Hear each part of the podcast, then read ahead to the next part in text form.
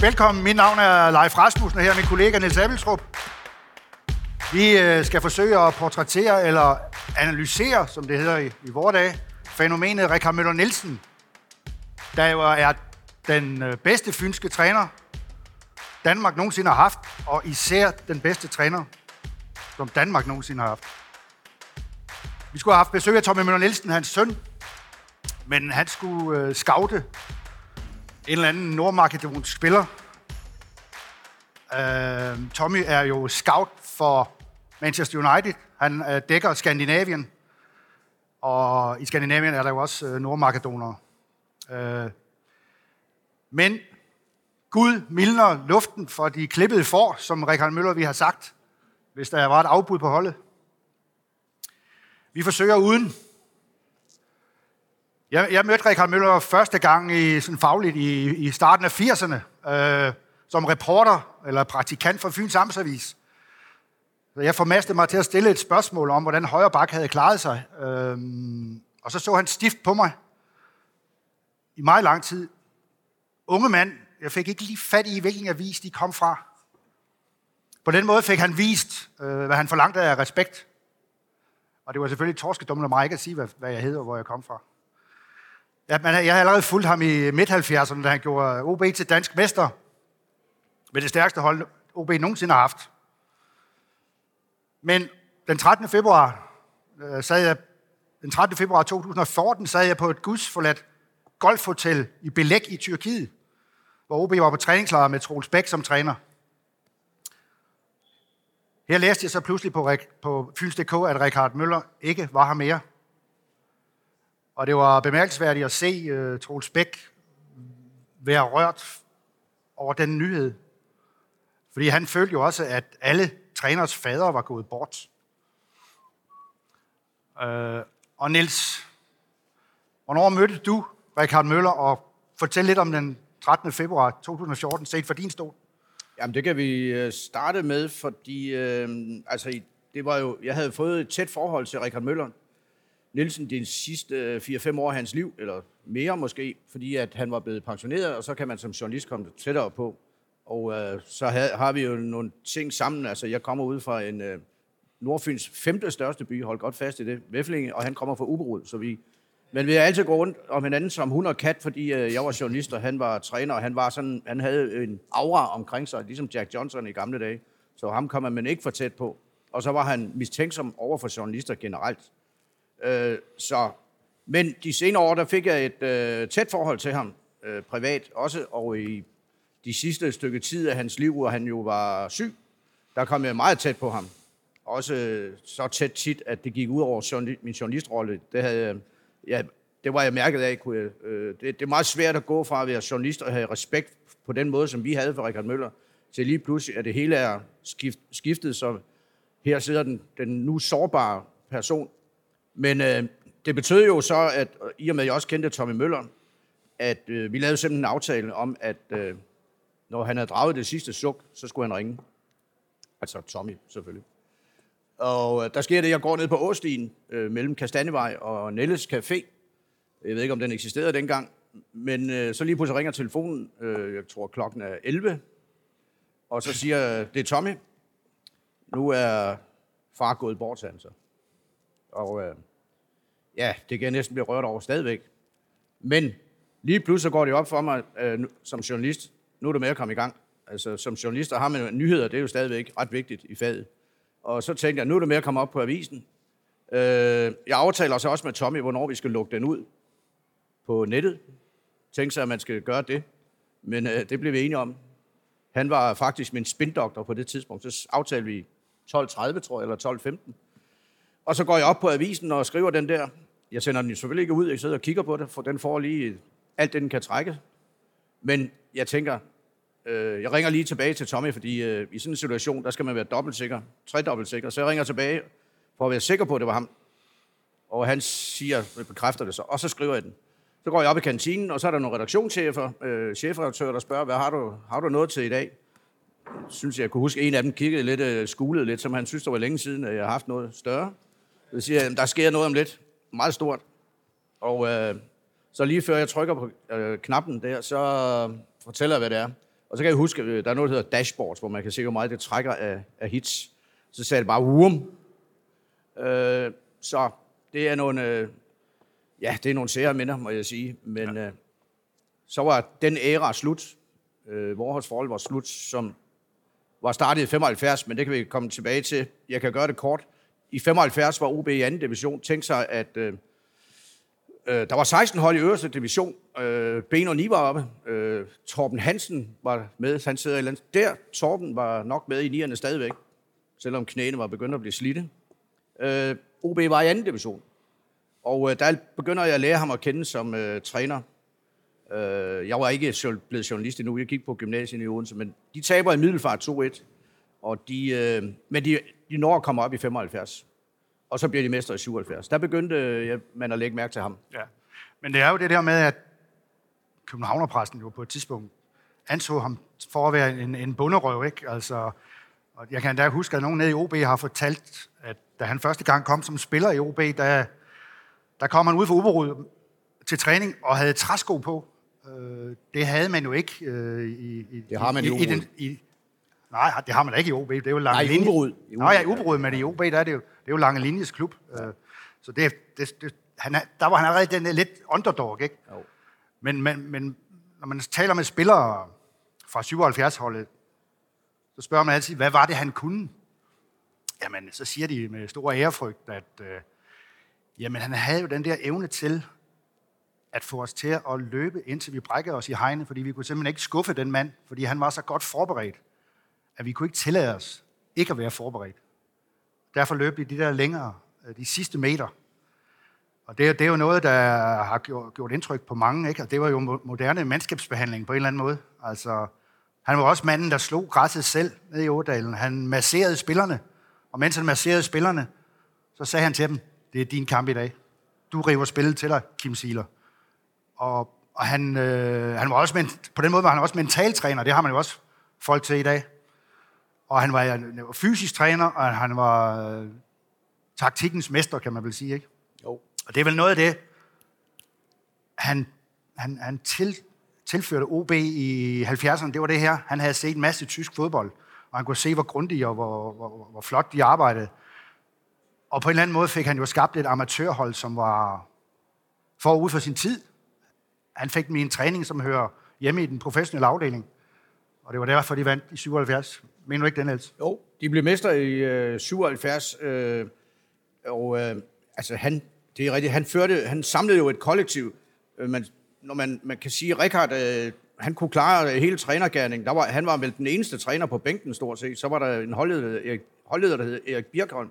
Og i dag har de otte trænere på bænken øh, som skal passe alle mulige opgaver. Det er ikke altid, jeg har fornemmelsen af, at de helt ved, det, hvem der gør hvad. Jeg tror, der er 18 ansatte i og det var ikke OB's stab i Det var ikke specielt noget med OB at gøre, men det er noget, alle hold har. Det skal ja. se fint ud. Øh, Rikard, øh, jamen, jeg tror, det var instinktivt. Øh, hans, øh, hans, hans succes man skal tilbage til hans øh, til, øh, opvækst i Ubrud. Han sagde altid, at jeg var ikke den øh, knæk, der sad forrest i klassen. Det, han, han, havde, han vidste godt, hvor han stod. Han skulle arbejde hårdt. Han var snu, han var klog, fordi ude på landet, han, øh, der, der, bliver, der bliver man klog på en anden måde, hvor han kunne fortælle historier. Han var også lidt mistænksom over for, for fine folk og for københavnere, det er der ingen tvivl om. Og så kan man sige, hvis man i 62 kunne have lavet korsbåndsskader, 61, der får han jo en korsbåndsskade som spiller. Det kunne man ikke reparere ordentligt. Så måtte han stoppe som landsholdsspiller. Der er ingen tvivl om, at det form betød, at hans ambitioner blev lagt over i, øh, i trænergærningen. Så han havde, fik den der indæde, jeg skal bevise, at jeg kan noget her i verden. Lidt ligesom Jack Johnson i nierne. Det er nogle trænertyper, når de går ind, gik ind, så føler man, at man kunne ikke tabe en kamp. Og, og, og det er i dybest set stadigvæk det vigtigste i, i mine øjne. Og så havde han, han kunne altså læse spillere øh, på alle måder. Og øh, på den måde var han, øh, han, han gik jo heller aldrig på kurser. Fordi igen, den der lidt mistro til, til lærte folk, den havde han også med sig. Men han, han, øh, kurset, det var vel det med, at han interesserede sig meget for tysk fodbold, og, ja. og var dernede og ja. kigge, hvordan de gjorde med... Det er derfor, han taler, folk kunne ikke øh, forstå, men altså, hvis du kombinerer uberudisk, eller ubrusk, som det hedder, med lidt tysk øh, klang, så får du den der... Øh, får man en kloning af en udlænding, ja. ja. Det er derfor, han talte på den måde, øh, som var ganske... Altså, dengang han tænkte jo tysk fodbold, 3-5-2-systemet, som man ikke må spille i DBU, eller ikke måtte i mange år. Det var kørt han, fordi han, så det via, han tog det ned via fællesantennen, eller hans egen antenne. Ikke? Ja, man tror altid, det er Sepp Piontek, der opfinder det med på landsholdet, men det var i virkeligheden Rikard Møller jo i 77. Ja. Altså, det skal man lige huske, inden man... Øh... De var jo det perfekt, perfekt, den perfekte duo. Sepp, som var sprækstalmejsteren, og den udadvendte, han kunne køre pressen, som det passede ham, og han kunne motivere spillere, ja. og så havde han Rikard til at gøre meget af det grove arbejde. Det var, det var, og det var der ikke mange i pressen dengang, der, der opfattede. Slet ikke Københavnerpressen, hvor jeg så øvrigt øh, ikke får hængt den ud. Men jeg har været seks år på Ekstrabladet, så jeg har egentlig øh, set den der mistro, som Københavnerpressen havde til Richard Møller. Den er helt normal. Det er et dejligt konflikt at stille op, når der er dårlige resultater, så bliver man jo bunderøv. Øh, Ekstrabladet prøver at få ham fyret i, i, i starten af hans karriere. Det var også med til at sætte Richard op. At nu, skulle jeg, nu skal jeg bevise, hvad jeg kan. Der var en ekstrabladsforside, der hedder på, på skafottet, de, øh, hvor han simpelthen, Richard, stod. Han var klar til at blive skubbet ud. Men øh, nu skal I endelig stille spørgsmål, øh, fordi ellers så får I ikke lov, fordi vi har meget på hjerte. Altså, I skal virkelig være på, på dubberne. Men, men der var jo, ja, som du siger, der var den der skepsis. Øh, begge veje, ikke? Richard var jo også lidt skeptisk over for Københavner, ikke? Jo. Var måske lidt under dagen i på en eller anden måde. Og så ved man jo godt, at det måske også er svært. Det kender nogle af os måske, det der med at skælde ud på fynsk, ikke? Det kommer til at lyde sådan lidt, ah, os med Laudrupbrødrene, vi ved bedre. Altså, det, altså det, det var også et, et, et tema, ikke? Jo. Han var hele tiden på vagt. Og han har, han har jo det der i sig, som han måske i sin sidste år var for uden. Det der med at huske som en elefant. Han kunne jo lægge folk på is i flere år. Ja. Øh, det har jeg i hvert fald prøvet.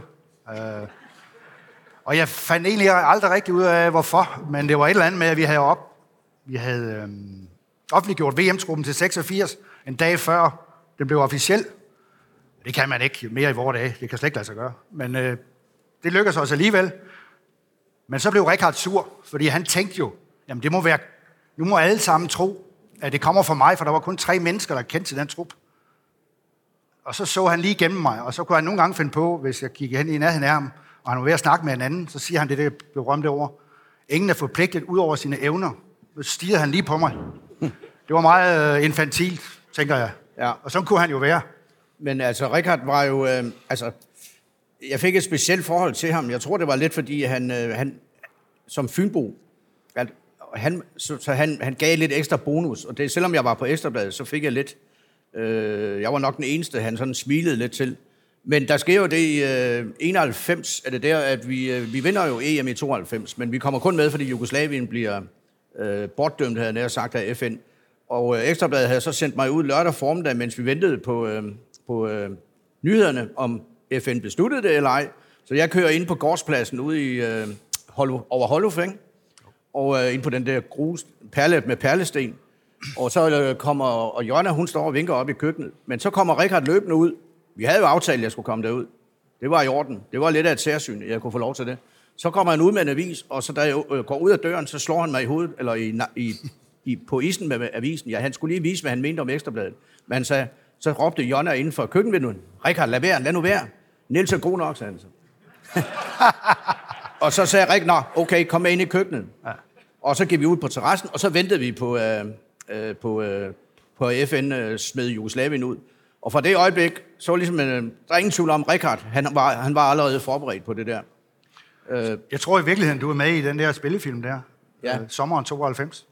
Det er ikke usandsynligt. Altså, det, det er ikke dig, men der er en person inde i stuen, der sidder og kigger på engelsk fodbold. Ja. Og så tænker jeg, det må, det må sgu være dig, han tænker ja. på. Og det ender jo, altså, jeg var så øh, heldig, kvæg hedder det vist, på Københavns. Øh, jeg var på Ekstrabladet, så var vi seks mand til at dække EM-slutrunden. Hele vejen. Og jeg er nødt til at, i hvert fald, mens jeg husker at nævne, at efter sejren på Nye Ullavi, så er der sådan en bro henover til presse, et presserum. Det var en, en eller anden øh, skole i virkeligheden. Og ja. jeg står i døren, og så gør jeg det usædvanlige, at jeg ønsker tillykke, tillykke, tillykke med det, Rikard. Normalt som journalist, så ønsker man ikke tillykke med noget som helst. Men så siger han, ja, det var, det, var, det er ikke godt det her. Hvordan skal jeg nogensinde kunne overgå det her, Sansa? Og han, han smiler ikke på noget tidspunkt Ach, under pressekonferencen. Han smiler heller ikke til Fritz Alstrøm, skal jeg så sige. Men øh, de fik da heldigvis rettet det forhold op senere. Fritz Alstrøm, øh, Richard mistænkte han jo for at have stået bag at Horst Volos, Volos i sin tid skulle være landstræner, men lad det nu ligge. Det havde, havde de jo lov til. Men det står printet i min hukommelse. Den der sætning. Han havde sådan en visselyd. Ja. Ikke? Øh, og øh, jeg har faktisk været op øh, senere, hvor jeg var nødt til at gå hen og stå den samme dør. Og, og, og, og det der optrin står for mig. Men det var typisk Rikard. Der, lige så snart han havde vundet noget, så var han i gang med næste opgave. Han kunne godt, øh, man, man kan sige, lige efter, at vi har slået Tyskland, Vesttyskland finalen, der kan man se ham løbe rundt i jubel. Men ellers så tog han jo hjem til overhold, ja. så væk fra verdenspressen. Men lad os vente lidt med EM-slutrunden, fordi jeg, vi bliver også nødt til at snakke om den der afslutning, han fik i OB, jo, som nogen kan betragte som uværdig, eller i hvert fald problematisk. Fordi også der blev han jo, havde han jo noget mistro, som muligvis var begrundet. Det ved jeg ikke. Men altså de sidste måneder af 1985 var det ikke. Det var ikke gået så godt for OB i, i det år. Og, øh, og der var problemer med at skaffe penge og øh, smør på brødet øh, nede i Ådalen. Så de skulle jo spare. Og, øh, så Rikard var meget på dupperne. Øh, men lige pludselig så var der vist Allan Nielsen, som nogen måske ikke husker. Allan Skæg Nielsen. Han fik vist en, han, han, han sagde til Rikard, at jeg kan kun træne hvad, to gange om ugen, eller et eller andet, og det kunne Rikard jo ikke lide. Og samtidig øh, så skulle de jo spare, og Rikard han lånte klubben 30.000 kroner, for ligesom at komme over den første hurdle. Og så skulle han opleve, at de i spillerne på vej i spillerbussen over Storebæltsbroen, der havde de jo i spare, i, i, hvad hedder det, i spareplanens navn vedtaget, at de skulle have madpakker med og blive siddende nede på vogndækket i spillerbussen. Men Lars Høgh og Kim Siler var jo øverst i hierarkiet, og det gav de ikke med ikke.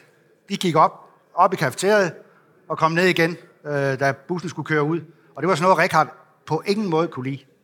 Fordi så satte man sig over holdet på mange måder, og fællesskabet.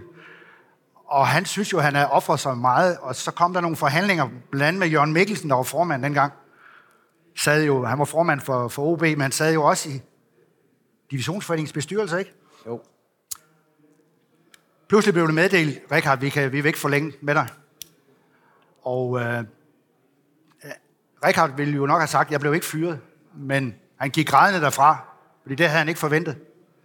Det var en kæmpe skuffelse, og det var derfor, at OB's jubilæum i 1987 blev overskygget af en skandale, og skandalen var, at Rikard ikke kom til jubilæet. Og det er der den dag i dag rigtig mange, der er rigtig kede af. Men det siger også noget om ham. Han havde svært ved, han havde sgu svært ved at tilgive. Det var ikke hans øh, bedste kompetence, kan man vel sige. Nej. Men man kan, mm, han havde jo det der med, at Paul Hø, Lars Høs far, var med i bestyrelsen også. Så han troede, at mente, at Lars Høgh havde sladret og det ene med det andet. Og det var også derfor, han jo, hvis vi skal være helt ærlige, dybest set ikke, synes, at Lars Høgh skulle have været med til Mexico. Men det, var, det, men det var jo Seps, det var Seps beslutning. Ja.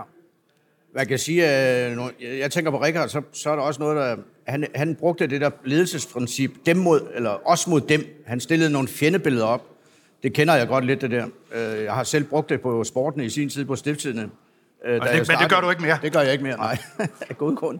At, øh, at vi, er, vi er ikke folk nok, og vi bliver, vi er ikke, vi er ikke til godset nok af, af cheferne og sådan noget. Man skaber en holdånd, ligesom sådan nogle indianere, der står mod, mod, mod omverdenen. Og, øh, og det bildte han den ind. Det var nærmest suggestion. Øh, og den der, så længe han havde, så havde han styr på spillerne nu sagde du det der med, at han ikke blev forlænget i OB. Det har nok også noget at gøre med, at øh, jo, når stjerner bliver ældre, så har de svært ved at se det selv. Så kan de ikke lide en træner, der bliver ved med at stille krav. Og så opstår der konflikter, som man skal løse i tide.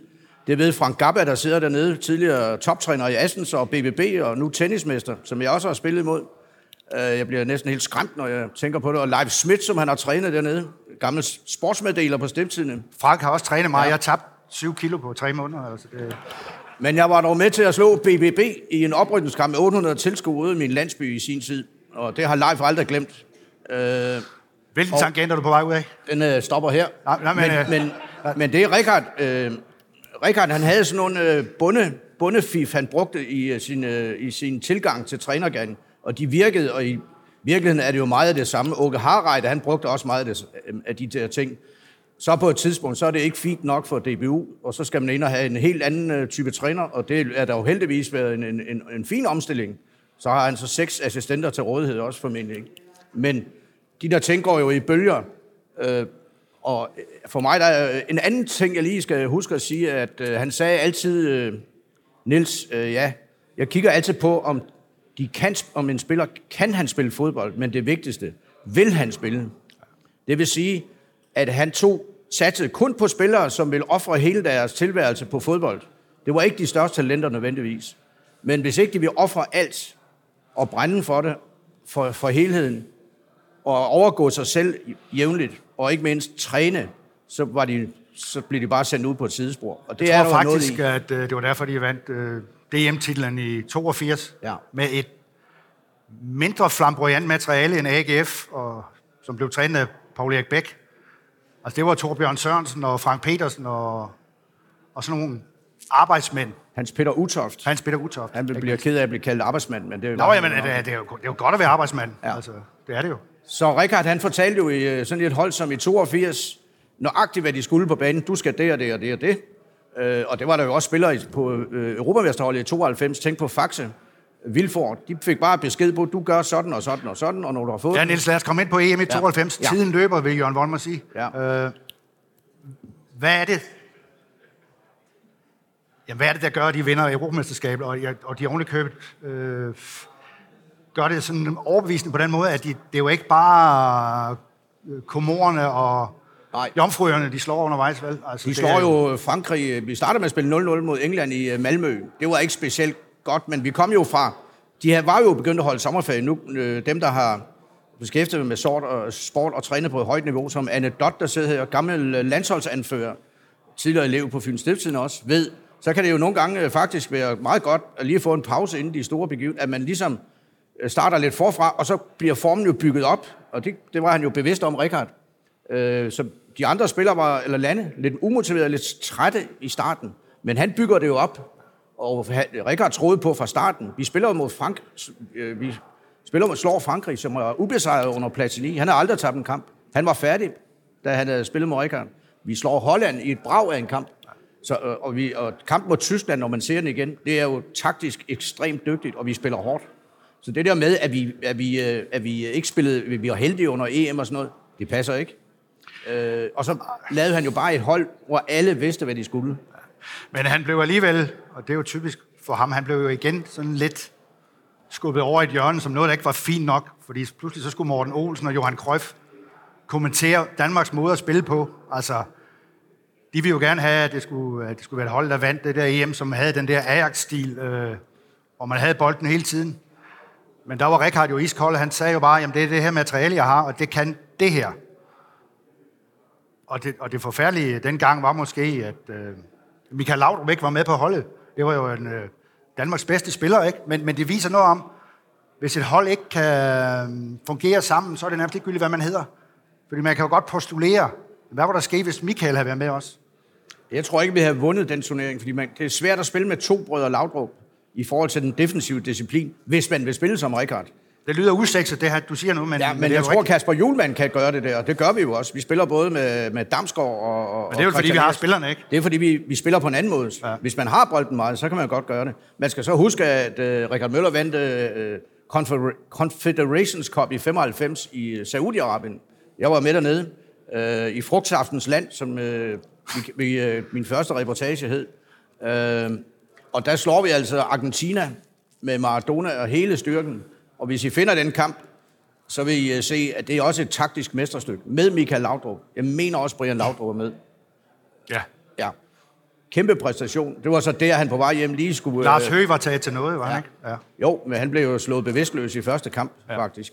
Øh, jeg løb ind for at lave et interview med ham, og forcerede nærmest sikkerheds... Der står der en mand med en maskinpistol lige pludselig og peger på mig, hvad laver du her? Men det er noget helt andet. Men det var jo det, han på vej hjem i flyet løb rundt med en pokal. Han ville lige vise journalisterne. De skulle lige mærke en gang i livet, hvordan det var at have sådan en pokal i hånden. Så gik jeg ned gennem gangen. Øh, typisk Rikard, han skulle lige have lidt hævn. Og Flemming Toft, den har jeg også hørt. Han udblev fra pressemødet dagen efter, fordi han øh, efter triumfen nede i Riyadh, øh, han ville, øh, fordi han sagde, at jeg har været ude og købe gaver til Jonna, inden vi skal hjem. Så kunne pressen stå der. Det var også typisk Rikard. Også en af hans lidt ja, negative egenskaber en gang imellem. Men det var et benzin for ham. Ja. Jeg har også læst i øh, Flemming Toffs bog, at han jo havde, Richard havde sendt nogle breve til TV2's ledelse om at få Flemming Toff fyret. og det kunne jo sige at være en påstand, ikke? men uh, der er jo rent faktisk en kopi af brevet i, i bogen. Uh, altså, han kunne være, Richard kunne være, Ja. han kunne være syle spids. ja. Uh, men, jo men, til- men, men, men, tror du, Nils, altså, han sagde jo altid, at bitter, det var noget, man drak. Men han må da indimellem have været temmelig pikeret over, at han blev hverken valgt til det ene eller det andet. Han blev ikke Danmarks bedste øh, træner i 1992. Det blev Ebbe Skovdal. Ingen forstod noget. Og der var mange andre priser. Han kom ikke i Hall of Fame, før han lå på sit dødsleje. Han kom... Han blev så til gengæld verdens bedste træner, paradoxalt nok. ja det Tror du ikke, de ting der, de, de, de gik ham på? Jo. Altså ingen tvivl om, at Richard i perioder var, var tæt på, uden at jeg har taget en medicinsk uddannelse, men han var tæt på paranoia. Altså det, det, det gik ham på, på hjernen, for at sige det rent ud. Mm. Øh, så han øh, i perioder var, øh, han var ikke psykisk syg, men han var ramt. Øh, og det er en farlig tilstand. Men det blev meget bedre, øh, da han stoppede, helt sikkert. Men det var, det var den der underlige blanding af en drivkraft, og så noget, som han... Han var jo virkelig også genert. Ja. Så han havde svært ved at stå frem og så bare skælde folk direkte ud, eller gå hen til dem. Det blev en gang imellem til nogle pressekonferencer, hvor han så øh, gjorde det med, lidt, øh, med noget virkelig satirisk humor eller ironi. Ikke?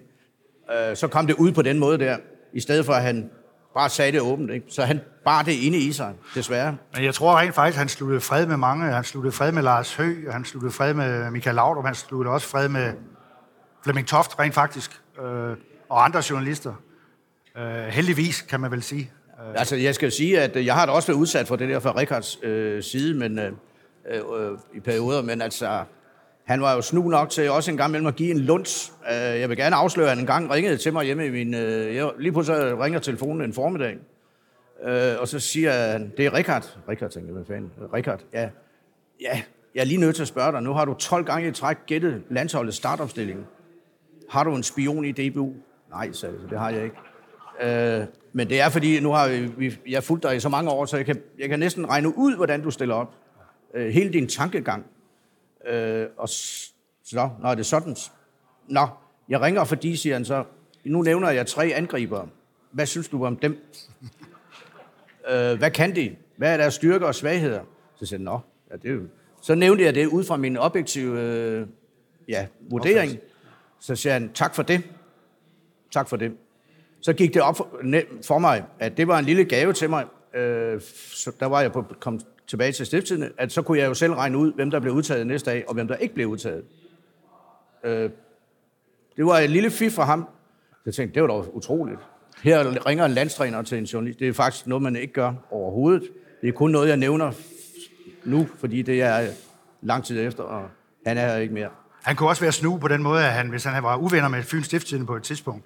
Det var han vist en gang, at OB tabte 1-0 til Liverpool, og hvor vores kære ven eh, Iver Jul Mortensen havde skrevet stor overskrift, kujonfodbold. Så lagde han jo Stiftstidende fuldstændig på is. Og så var jeg praktikant på Amtsavisen, så fik jeg lov til at køre med bussen, for ligesom at vise Fyns Stiftstidende, nu, nu skal I satme tage jer sammen, fordi nu kører jeg rundt med ham her, og han får historierne. Så kunne han finde på at så kunne man komme op i, hvor han sad op i, i hvad hedder det, op ved chaufføren. Blandt andet en gang, de spillede i Moskva, hvor de har tabt 5-1 til Spartak Moskva i Odense, så kom han op. Kom lige herop, så skal jeg vise dig noget. Jeg lavede alt forkert i den første kamp, hvor vi spillede med mandsopdækning. Det skulle jeg aldrig have gjort. Prøv at se her, nu gør jeg sådan her, så spiller vi zoneopdækning i Moskva, og det, det bliver meget bedre. Og de tabte kun 2-1, og, og det var stort for mig at, at se ham fra den side, selvom der var en, et element i, at det skulle stiftstiden ikke have. Skal vi lige... Ja, ja. Det var, det, det var Ja. ikke morgenvækningen, men Nej. det var tæt på.